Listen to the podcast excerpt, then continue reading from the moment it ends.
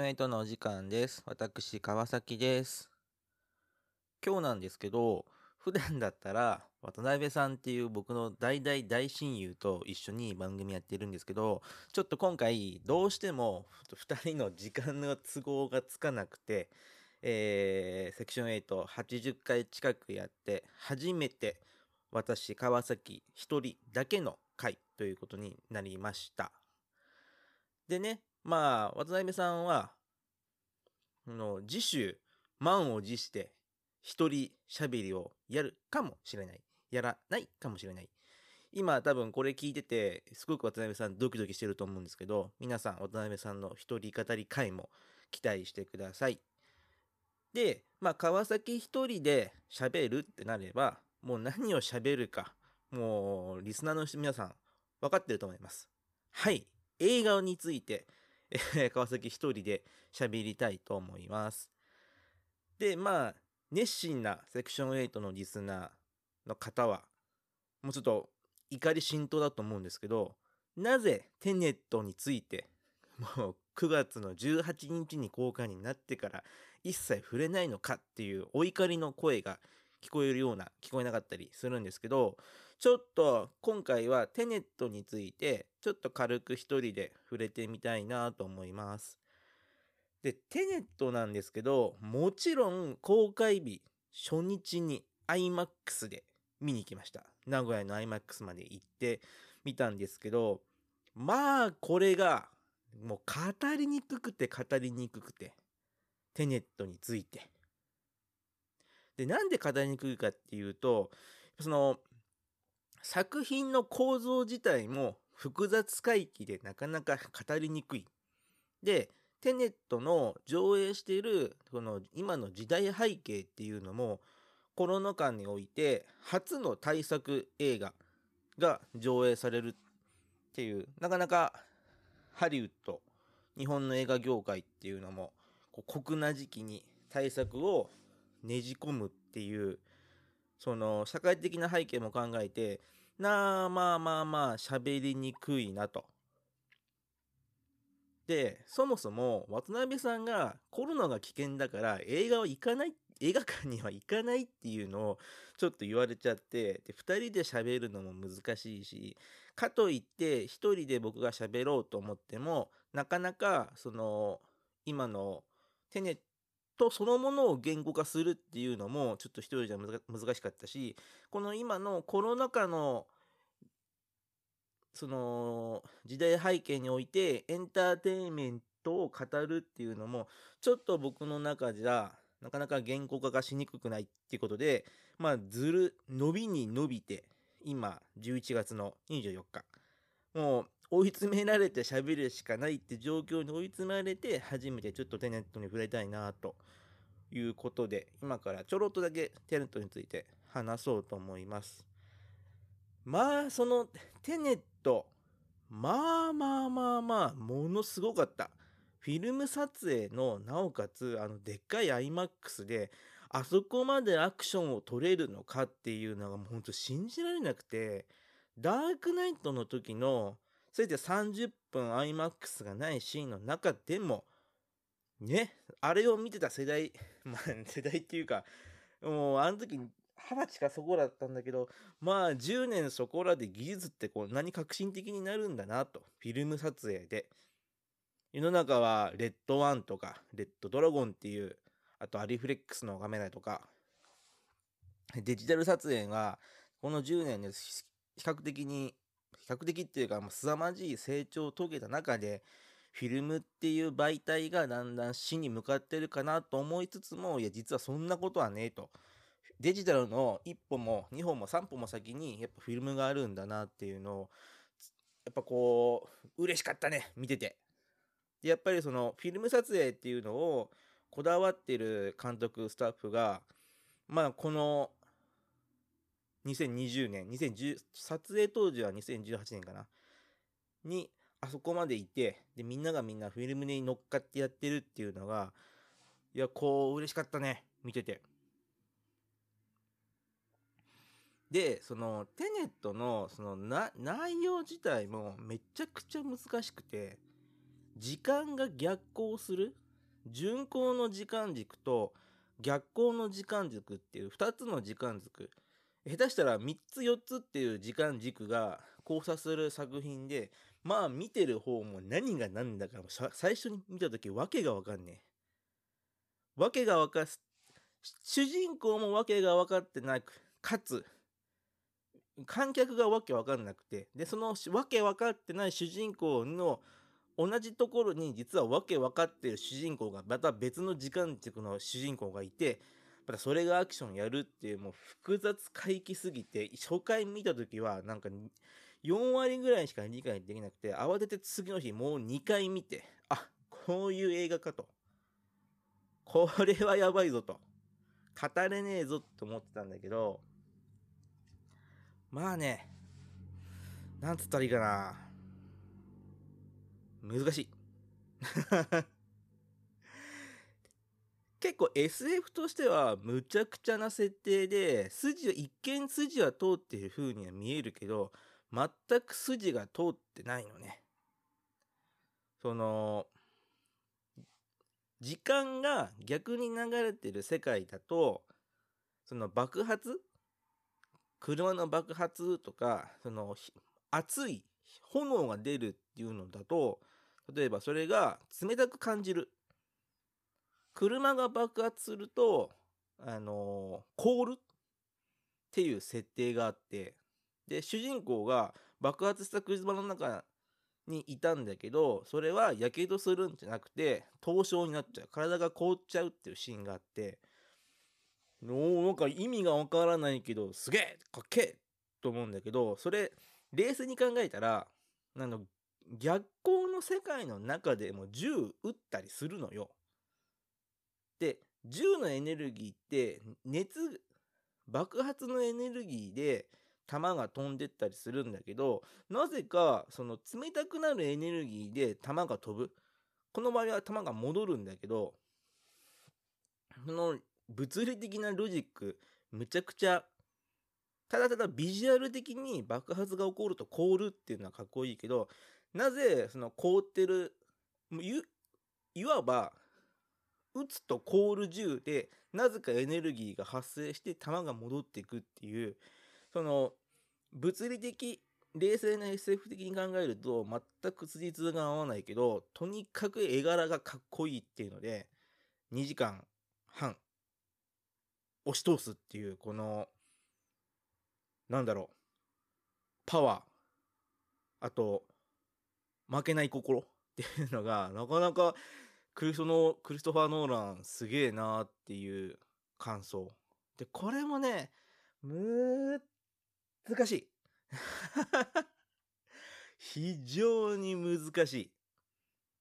その、映画だから100%嘘の世界で、起こってる、本当に起こってることなんて、まあ、ほぼほぼないっていうのは、まあ、映画好き、まあ、そもそも映画っていう媒体、芸術そのものが、もう90%虚構だの世界だって言っても過言じゃないと思うんだけど、その中でもやっぱりその残りの10%は本当のこと信じられることをやっていかないと見てる人が辛いっていうのがななんつうんだろうそのうーんまあルールっていうか2時間映画を成立させる2時間映画を見てもらうってためにはそういう最低限の僕はだって10%の真実がなければいけないと思うんだけどそのそれが僕の中にちょっと引っかかっちゃってそのそもそもの SF の設定ある程度リアリティが欲しないと SF 映画って結構口頭向けだし滑稽な感じになっちゃうんだけどそれがそのところどころ矛盾したロジックとか矛盾したこう物理現象が起こっているとどうもそれに引っ張られてなかなかこう入り込めない。1回目は難しすぎてよくわからないっていう入り込めなさも結構あったんだけど2回3回目を見るとあれなんかこれ明らかにおかしくてついていけねえなっていう、うん、生理的な現象っていうのかな。それが結構感じちゃって、はて、これは参ったぞと。で、つまらないって思うんだったら、こんなのはクソだって思えるんだけど、いかんせんテネットは悔しいけど面白いのよ。わけわかんない設定、矛盾した設定、いやいやいやっていう突っ込みどころがあるんだけど、それをねじ込め、まあ、ひね、ひれ伏す。って言ったらいいのかな。結構暴力的なまでって言っても過言じゃないと思うんだけど、見てるものの疑念とか疑問っていうのを、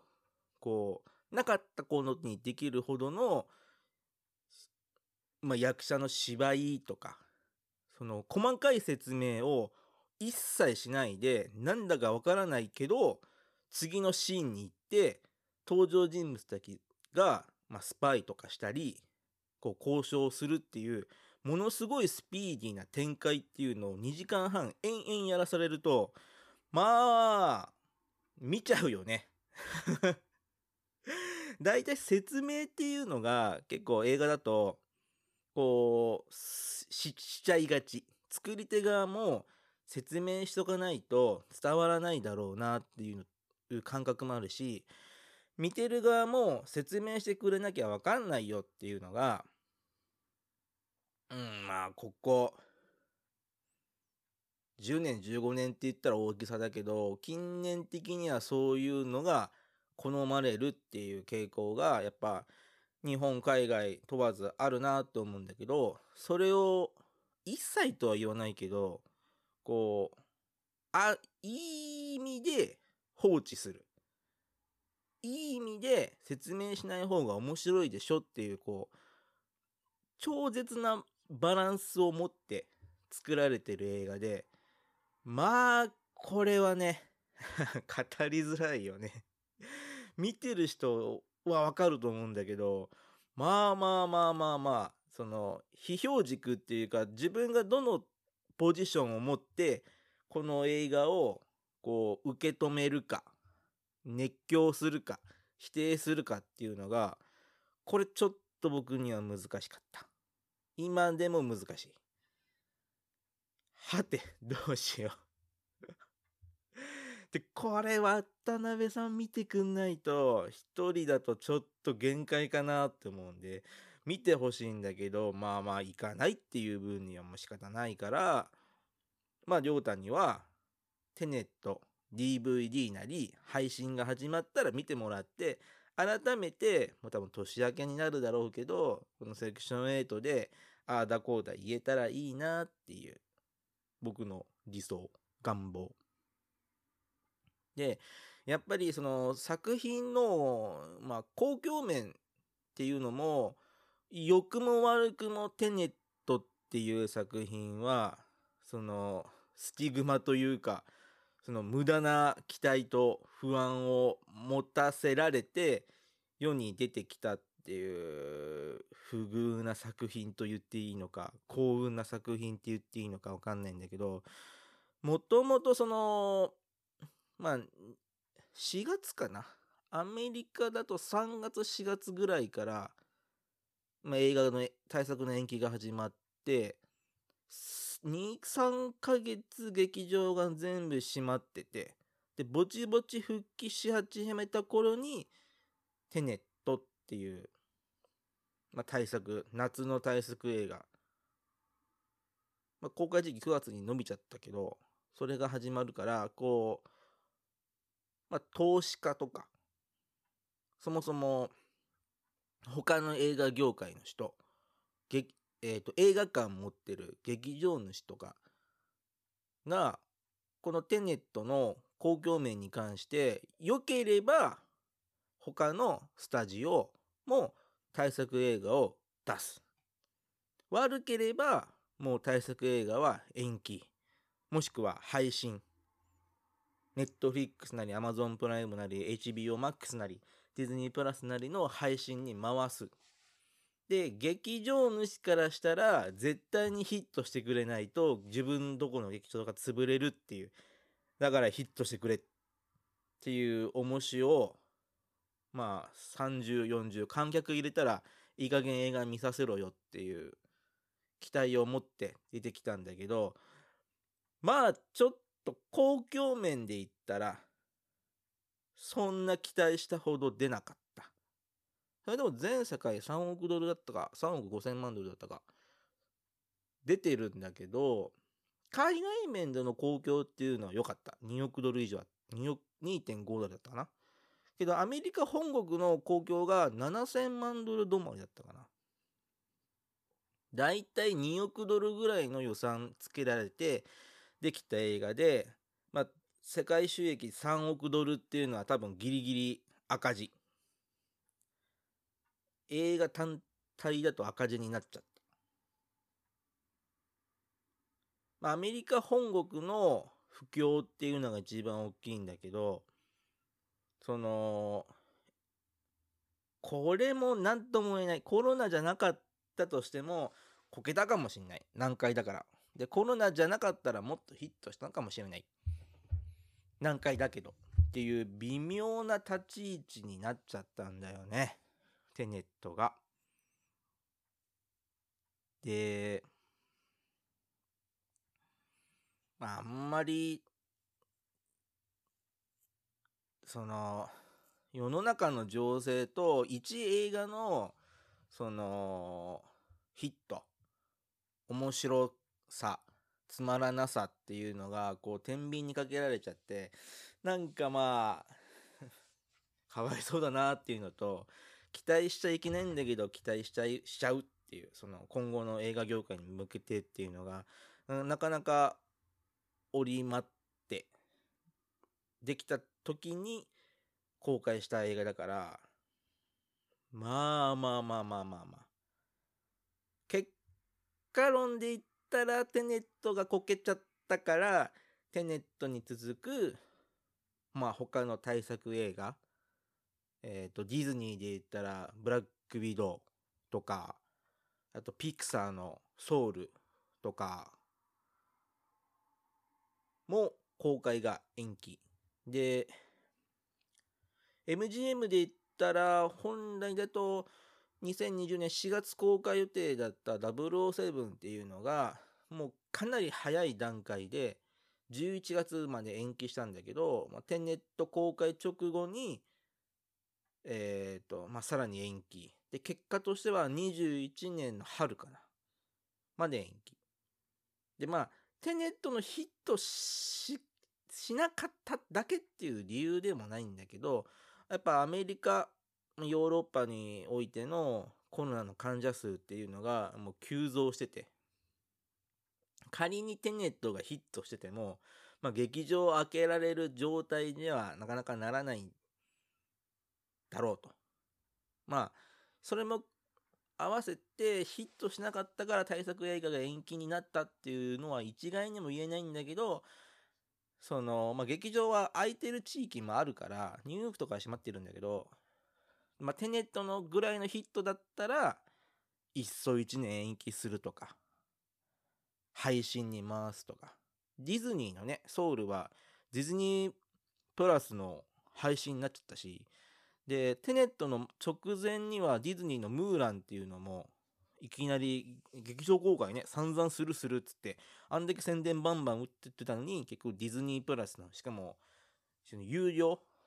30ドルぐらい使っ、買わ、払って買わなきゃいけないっていう誘導のオンデマンドでなっちゃって、まあまあまあまあ、世知がねえ、映画好きとしては世知がねえ世の中。で、テネットの、そのまあ、内容からしても、テネットってものすごく決定論的な映画っていうかテーマなのね。で、まあめっちゃネタバレなんだけど、テネットのオープニング前に僕と渡辺が見てすげえ良かったって言ってた、そのクラシックのコンサートにテロリストが出てきて、その、なんだかよくわからないけど、主人公がそれを阻止するっていうシーンがあったんだけど、あれと、テネット本編中の一番クライマックスって、同じ日にち、同じ時間帯に起こってるの。どういうことっていうと、その、時間を逆行して主人公たちがなんだかんだあって巡航の時間進んでったんだけど最終決戦っていうのはじゃあその時間を遡って逆行していってちょうどそのオープニングのシーンでドンパチやってた時間の違う場所でその世界の滅亡するかもしれないっていう危機を救うって話なの。で、まあ、結論から言ったら世界の滅亡はその防げたのよ。主人公とニールっていうキャラクター、まあ、テネット側、主人公側の活躍で、その危機は防げたんだけど、結局、その、危機が防げたから、その、クラシックコンサート以降の、その、通常の時間軸の流れがあって、こう、わかるかな？伝わってるかな？こう、結果として世界が救われた状況があったから、そのオープニング以降の出来事があったの。じ、その、テネットの世界じゃ、基本的に出来事は変えられないっていうのがまず大前提である。例えば、バックトゥーザフューチャーとか、タイムスリップものって未来は変えられるとか、過去は変えられるっていうのが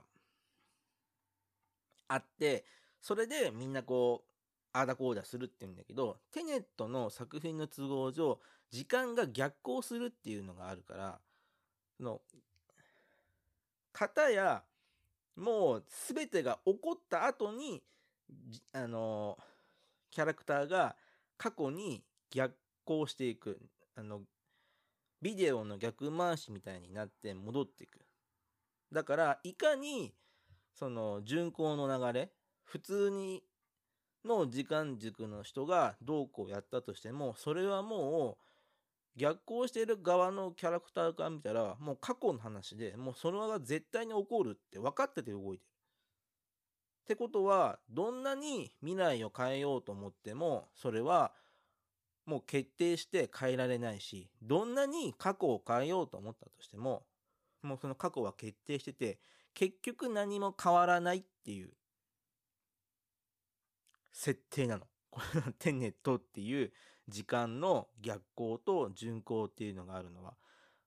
それを最後の方に気づいて、あ、これ結局もう時間軸的に言ったらこれ過去の話だから、世界で滅亡しなかったから今までの話があったわけで、これ、何も緊迫感ないじゃんって途中で分かっちゃう。2回目は。1 回目の時は分かんなかったけど、で、結局、どんなに人が頑張っても、どんなに人が抵抗しても、一切変わらないっていうまあ、裏テーマだと言っても過言じゃないと思う、テネットの。だから、まあ皮肉なんだけど、どんなにテネットがプロ、ね、宣伝頑張ったり、どんなにしたって言っても、結局、まあ、決定論的な作品の内容から言ったら、今のコロナ禍においてね、テネットの立ち位置っていうのは 変わらなかったんじゃないかなと思って、なかなかね、ショック。悔しいね。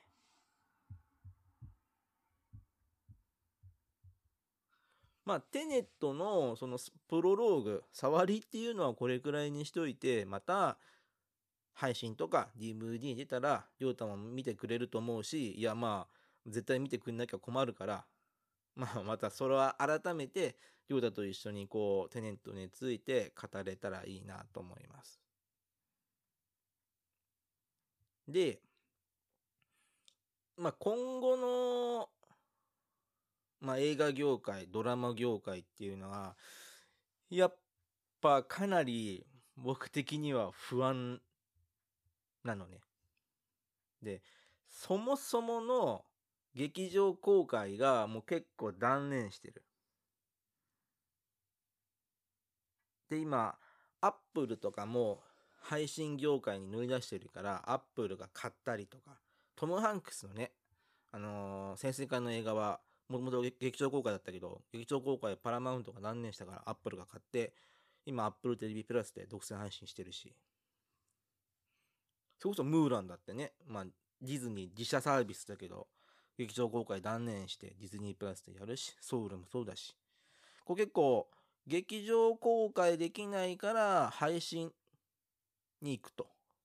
なんか前も亮太言ってたけど結局映画館でやらなくても配信でやるから別にいいでしょっていうのを確か言ってたと思うんだけどやっぱこれもね僕確か当時にいやそんなもんじゃねえよ撮影できねえだろうって言ったんだけどやっぱそれが結構起こり始めててあのジュラシック・ワールド3あのユニバーサルの恐竜の映画なんだけどあれも一度撮影が始まってた段階でコロナが流行って一度撮影が中止になって。でえっ、と200万ドルだったか300万ドルぐらい予算かけて新型ウロナ新型コロナウイルスの感染症予防にお金突っ込んだんだけどそれでもやっぱり新規で撮影スタッフの間でコロナコロナ患者が出ちゃって撮影がもう一回止まったりとか。同じワーナーのバットマン。もこれも結構な金額突っ込んで新型コロナウイルス対策したんだけど主演の俳優さんが新型コロナにかかっちゃって撮影がまた止まり。今は再開してるのかな？でネットフリックスのウィッチャー。もう2回撮影止まってて。あの1回コロナ対策やって撮影しててやっぱ何人かスタッフに出ちゃってでまた中断してさらに徹底したコロナ対策をやったんだけどやってまた撮影再開したらそれでもコロナ患者が出ちゃってまた今撮影止まってるで、ネットフリックスであった、あの、タイトルなんだっけな、女性のプロレス ?80 年代の女性レスラーの話があるんだけど、それも、その企画自体が打ち切り。なんでかっていうと、プロレスってすごく密接して演者同士がやるし、ね、見てる観客だってぎゅうぎゅうな中で見る。しかもそれは80年代の話。で、役者とスタッフの安全の確保ができないからってことで、ドラマ自体が打ち切りになってる。そういう状況に今作ってる側がある。で、多分日本の全裸監督もそろそろシーズン2のクランクアップなりしてていい頃なんだけど、一切やってないから、やっぱりそういうアダルトビデオ業界、ね、濃厚接触どころじゃないっていう撮影もあるから、結構なドラマが止まってる。NHK の朝ドラのエールだってね、何ヶ月も止まったし、まあ、なかなか、今までクランクアップしてたものに関しては、なんとかリモートで完成して、劇場にかけるなり、配信したりはできるんだけど、今まさに来年、再来年に完成する予定だった映画っていうのが、なかなか先行きが怪しい。で、当初の予定通りに取れるかどうかも怪しい。っていう、なかなか難しい状況にある。はて、これは 非常に困った。どうしよう。自分が別に撮影してたりするわけじゃないから、まあ他人事っちゃ他人事なんだけど、一映画ファンとしても、なかなかこの今の状況っていうのは世知がねえなっていうのが。日本国内だってね、あの、朝のヒーロー番組、なんちゃらレンジャーの、ね、撮影現場でも新型コロナウイルスかかっちゃったし、なんか別のドラマでも新型コロナ出てるから、日本国内においても今何かを撮る。映画を作る。ドラマを作るっていうのもめちゃくちゃリスキーな感じで、まあまあビジネス的観点から言ったらあんまやらない方が作っても公開するあてもまだ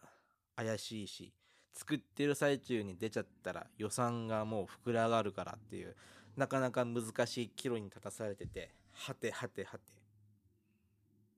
どうしよう。やっぱこの世の中が大変な時になってる時に、そのエンターテインメントって本当に必要なのかなっていうのが今すげく問われてる。例えば映画そんなに映画まあ舞台もあと音楽か。もう好きじゃない人はそんなもんいらねえだろうって今世の中の状況を考えろってまあ言いやすいと思うんだけどその、まあ、作り手側もって言ってもいいのかな。その映画演劇音楽ファンからしても今それって本当にやる必要ってある？あるの？大丈夫なの？っていうのが一定数ある。っていうか僕の中じゃある。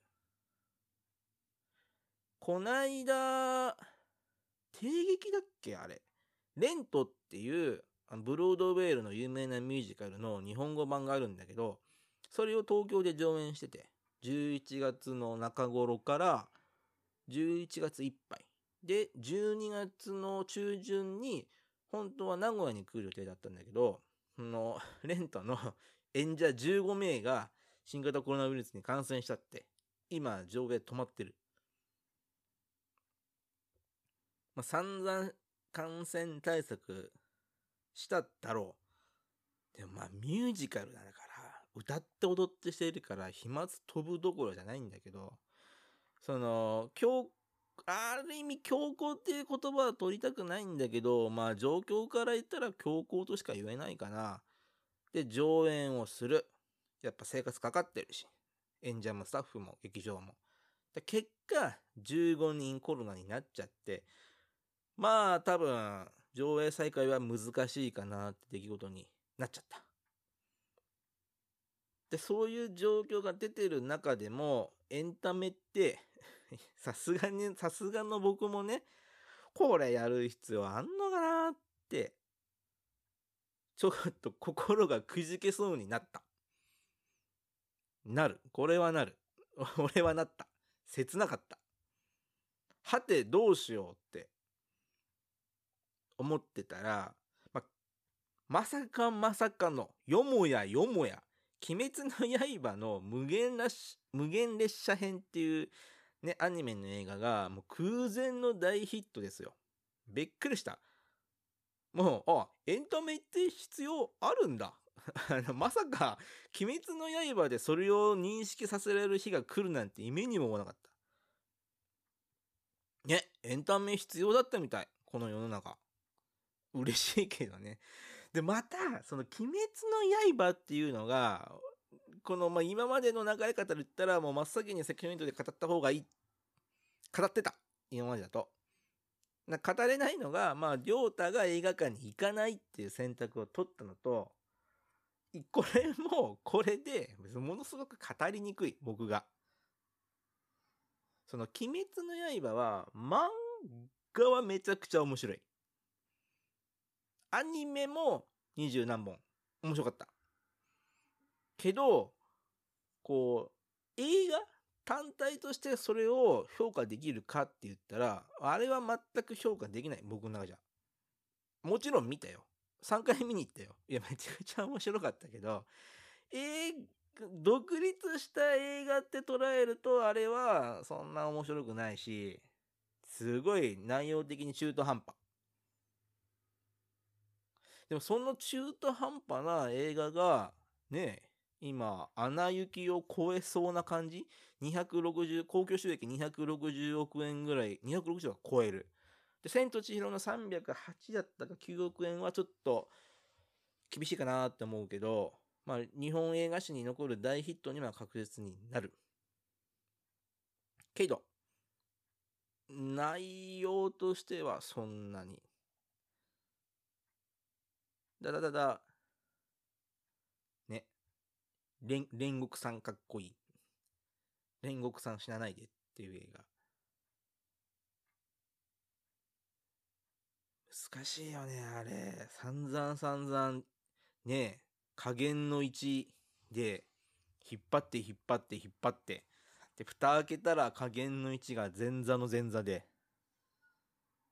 ね、えっ、ー、と、上限の3と、煉獄さんの戦い。しかも、煉獄さん負ける。で、主人公、煉獄さんは負けてない。っていうだけの映画だから、その、うん、まあ、内容ないよね、あれ。内容がないのを、こう、鬼っていう絶対役でご利用して、なおかつ、その炭治郎が心の清やかな人間。で、煉獄さんも、こう、まあ、ただの、言うなればただの人間が頑張って、頑張って、あげいて、結局勝てなかったけど、負けもしなかった。それで死んでいく。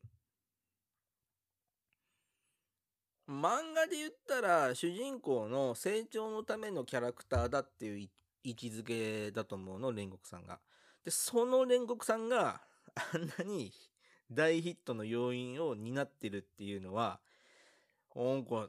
何なのそれ？わかんねえな。困るよそういうわかんない映画流行っちゃうの。何それ？勘弁してよ。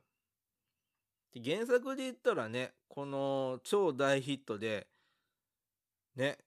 多分みんなが期待してるだろうけど、次、続き、遊郭編だからね。なんか、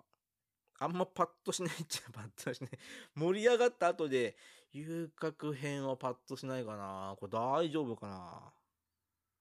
ていう感じ。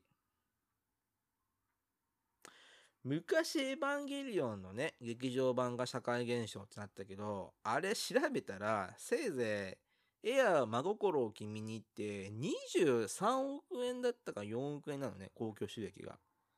そんなヒットしてないのよ。当時90年代前半、あ、90年代後半っていうのは、100億円超える映画っていうのが結構ポンポンポンポンあった時代で、そこまで映画単体で言うとヒットしてない。でテレビの視聴率だって平均視聴率10%切ってるぐらいかな。そんなに流行ってない。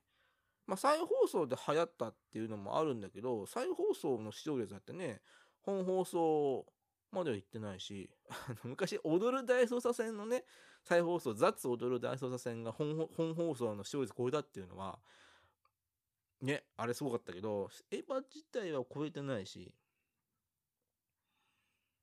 まだね、90年代後半っていうのは、みんながみんな映画見るっていう文化もギリギリ残ってた時だから、なんでね、鬼滅がこんなに流行ったのか、ちょっとよくわかんねえな。そ、それ、なんで流行ったのかよくわかんないから、これ語りにくいなと思って。こう、渡辺さん見てんのかな漫画の鬼滅。またこれもね、ヒットしちゃうと、DVD なり配信するのに、すごく時間た後じゃないと出てこないから、これ セクション8でいつ語れるのかわからないけど、ちょっとまあこれもね、配信始まったらね、渡辺さんに見てもらって、改めて、鬼滅を語りたいと思います。で、そんな、悶々としながら映画をここ3ヶ月ぐらいかな、ずっと見てたんだけど、こう、またこれも、あの、延期した映画が11月、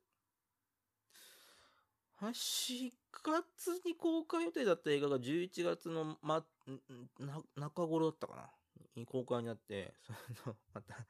懐かしい映画なんだけど、あの、お邪魔女ドレミって昔朝の8時半からやってた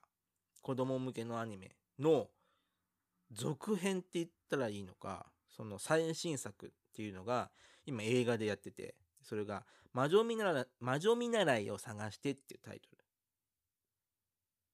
またこれがね、全く期待しないで見に行ったのよ。プリキュアみたいな、プリキュアの映画みたいになるのかなと思って。あの、僕、プリキュアの映画結構好きなのよ。あの、ちょい、一回劇場で子供たちと混ざってプリキュア見たことあって。みんながミラクルライト振ってるの。すげえ、見てて、すげえ胸がキュンキュンしたっていう思い出があるんだけど、そんな感じの映画なのかなと思ったら全然違って、のお邪魔女の世界観じゃなかったのよ。昔、子供の時にお邪魔女ドレミを見てた、えっ、と、女の子。えっ、と、一番下が20歳、上が27かな。の女の子の話。だから、続編じゃない。全くの新作と言ってもいいと思う。で、これがびっくりして、俺続編だと思って見に行ったから、まさかまさかの、よもやよもやの現実の話で、その、お邪魔女見てた、メタ、め、めちゃくちゃメタ構造なアニメだったの。で、これはさ、こう、30過ぎたさ、もう、おっさんが見るの、その辛かったんだけど、テーマが、その、昔なりたかった自分になれたかっていうのをこうひたすら1時間半突きつけられる映画でもう人によっては死にたくなると思うんだけどその昔見てたお邪魔女ドレミとかがまあ最後出てくるのよ。まあ、一貫してお邪魔女ドレミっていうキャラクターの存在っていうのはオープニングから最後まであったんだけどまあまあまあまあお決まりだけどさ出てくるの。とその主人公の女の子たちが子供だった時も出てくるの。こうドレミと自分が昔子供子供だった自分が目の前に現れてドレミも変身して魔女になるし、子供だった自分も変身して魔女になって、ドレミと一緒にほうきで飛んでいくっていうシーンがあって、まあ、これもね、過去の自分からなりたかった自分になれたかっと、過去を見てたキャラクターから、お前らはなりたかった自分になれたのかっていうのを、こう、直球じゃないんだけど、変化球的にひたすら問いかかれ、問いかけられて、まあまあ、しんどかった。まさかまさかお邪魔女であんなしんどい思いするとは思わなかった。だけど、まあ、いい意味で、この時期になりたかった自分になれたのかって過去の自分、まあ、追体験だけど、過去の自分に言われているような気がして、で、なりたかった自分になれたのかって過去好きだったキャラクターに 映画館で 言われるような疑似体験っていうのが、まあまあ勇気もらえたかなと思って。これね、あの、見てほしいんだな。お邪魔のドレミ見てた人が、魔女みんなで探して見てほしいんだけど、まあ、まあ、映像業界、映画業界、演劇業界、僕も一応片足突っ込んでる人間だからどうなるのかっていうのはすごく不安なんだけど、まあね、その、アニメーションを通じて、な、なんか、頑張れよって勇気もらえてみたいな感じで、まあまあまあまあまあ、このタイミングで、に、まあ90分しんどい思いしたけど、なかなかまあまあまあまあ、こうちょっと明日からも頑張ろうと思った。20年経ってハッピーラッキーみんなに届けっていうそのドレミのお決まりのセリフって本当の意味であこういう意味なんだとハッピーラッキーっていうのは自分にとってこういうことでみんなに届けて小学校4年生だったっけ？ドレミって。なかなかハッピーラッキーみんなに届けてその心の底から30過ぎた中じゃ言えないけどでも子供だったとしても本当にハッピーってラッキーって意味分かってそれをみんなに届けて言える子供ってなかなかいないと思うけど、まあ、それをドレミがずっと20年間言い続けて20年経ってもそれを改めて昔子供だった大人。まあ僕見た回だと女の人僕の同年代とちょっと下の女の人が9割ぐらいいたんだけどまあ男もいてそれをこう改めてねこう当時好きだったキャラクターに言ってもらえるっていうのは、なかなかの体験だったね。まあ、架空のキャラクターで、声優さんだってね、当時だってもう20後半か30そこらだったけど、に、まあ言っ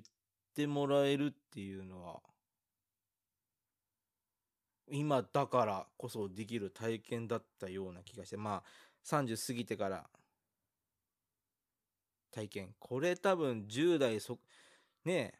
10歳、11歳の俺がこの魔女見習い探してを見ても多分そこまで感動しなかったな。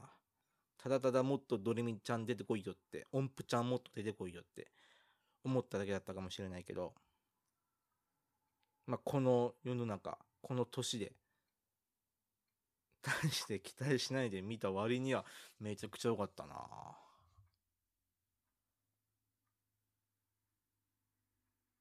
そんな感じです。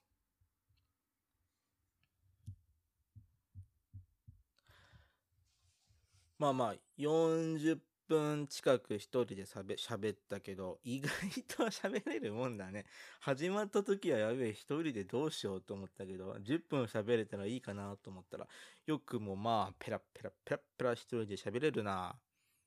ね？これ、そりゃさ、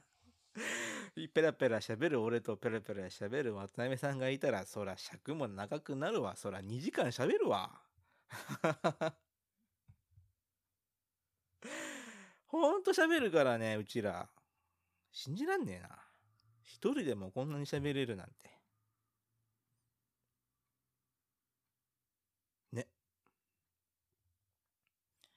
今回やってみて、なかなか一人で喋るっていうの面白いか、面白かったから、定期的に一人で喋る回、今後もやるかもしれないです